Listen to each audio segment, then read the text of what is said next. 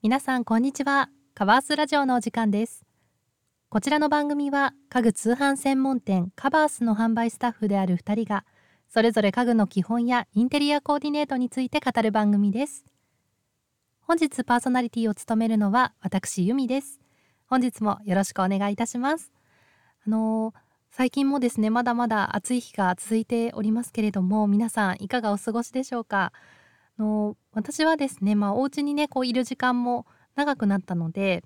実はあの最近キッチンのですね収納を見直しましてあの使っていないものを全部断捨離しました。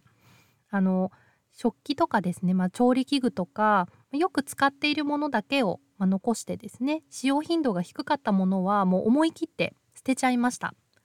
であの最初はちょっとこう捨てるのもったいないかなと思ってたんですけれども最終的にですねあの断捨離やって本当に良かったですあの収納にこう余裕が生まれて、まあ、物のこう取り出しやすさがですね格段にアップしましたで食器はですねもともと見せて収納してたんですけれどもやっぱりこう本当に使うものたちだけが残ったのであのごちゃっと感がなくなってすっきり、まあ、片付いた印象になりました。あのね、こう物をねこう見せて収納したいなって考えてる方は多いと思うんですけれどもやっぱりこういくつかやあのポイントがありましてそれをですね知っていないと、まあ、ただ乱雑に、まあ、私みたいにもう本当にただ並べてるだけみたいな感じの空間になってしまうんですね。まあ、ですので今回は、ま私もあの断捨離の時にま意識した見せる収納の、まあ、こうが美しく見えるポイントですねをご紹介したいと思います。あの収納を見直す時の参考になる内容になっていますので是非皆さんも試してみてください。では早速ですねあの見せる収納をこう取り入れる時のポイントを解説していきます。まず1つ目がですね見せるものと見せないものはしっかり分けてください。あの、まあ、形が揃っているものとかデザイン性があるものであればあの見せてね収納するとこう綺麗にまとまって見えます。例えばあの本とか DVD とかですねこう形や大きさが同じものを1箇所にまとめていただいたり、まあ、キッチンとかであれば、まあ、使う調理器具とかですね調味料とかをディスプレイしていただくとすごくこうおしゃれにですねあの仕上がります。で反対にあの文房具とか掃除用具とかですねちょっとこう一つ一つのアイテムの形が結構バラバラであの、ま、結構細かいものが多いというかごちゃごちゃしがちなものっていうのはあの隠してですね収納していただいた方がすっきり見えます。では続いて2つ目のポイントですね。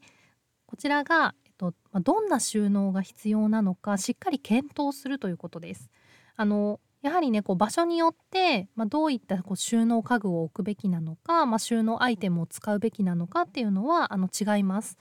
で、まあ、こう気軽に、まあ、まずこう初めて見せる収納とかに挑戦するっていう場合はあの個人的にはオープンシェルフがおすすめです。あの、カラーボックスとかでもねいいんですけれどもあのオープンシェルフだと何ですかねこう背の部分がないというか、まあ、どこからでもこうどんな方向に置いてもあの収納をこうどこからでも収納できるのであのアレンジがねしやすいっていうところがあのポイントです。であとですねオープンシェルフはあのこうお部屋でねこう使いたいものっていうのを1箇所にこうまとめやすい、まあ、収納家具でもあります。あとはあの何ですかねこうハンガーとかがかけられるタイプのものもあるので、まあ、衣類とかを、まあ、こうお気に入りのね洋服とかでもいいと思うんですけどもそういったのをまハンガーにかけて見せる見せてねこう収納するっていうのもすごくおしゃれです。であのキッチンでもねオープンシェルフはすごく活躍してくれるので、まあ、あの棚板をねこう設置してあの調理器具をこうディスプレイしてみたりとかっていうのもあの、まあ、家電とかですねを並べてみたりとかっていうのでもこうすごくおしゃれに決まります。で、まあ、そういったこう見せるね収納を、まあ、オープンシェルフでやる時なんですけども物の定位置をあのしっかりこう計画するっていうところも大切です。ただね置けばいいっていうわけじゃないんですよね。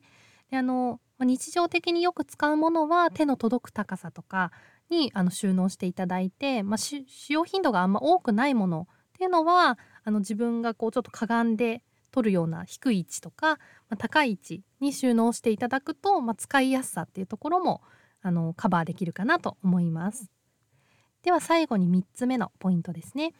えっと、細かいものっていうのはボックスにもうまとめちゃってください。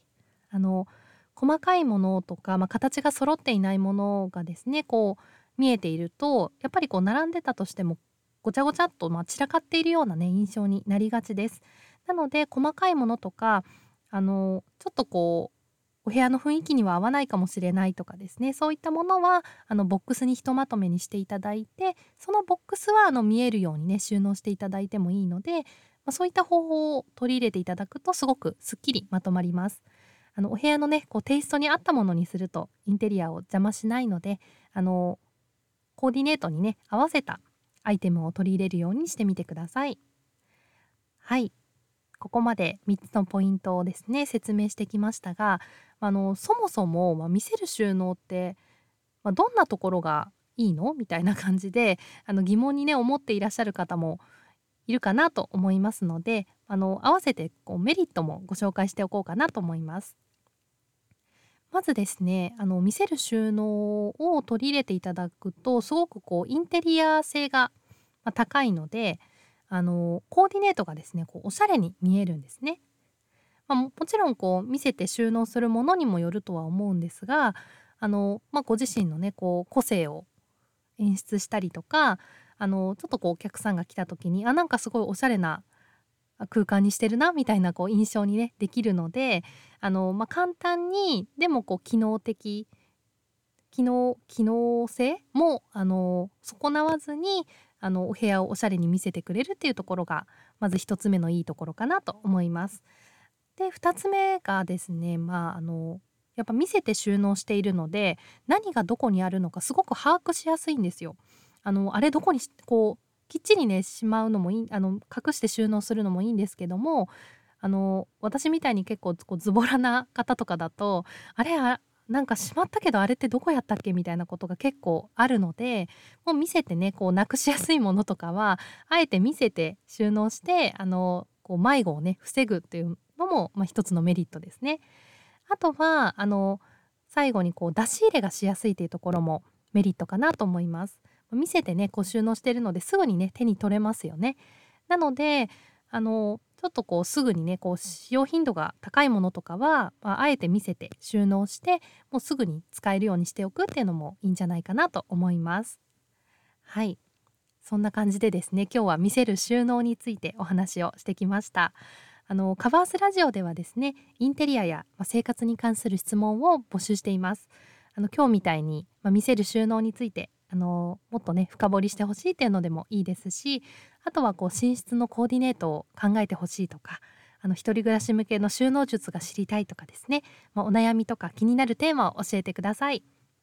あの皆さんがねコメントしてくださったお悩みは番組のテーマとしてどんどん採用させていただきますので是非お気軽にお声をお聞かせください。あのちょっとねあの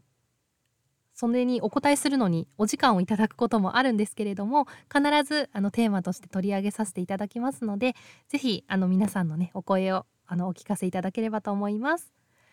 はいでは本日も最後までご視聴いただきましてありがとうございました。それではまた次回の放送でお会いしましょう。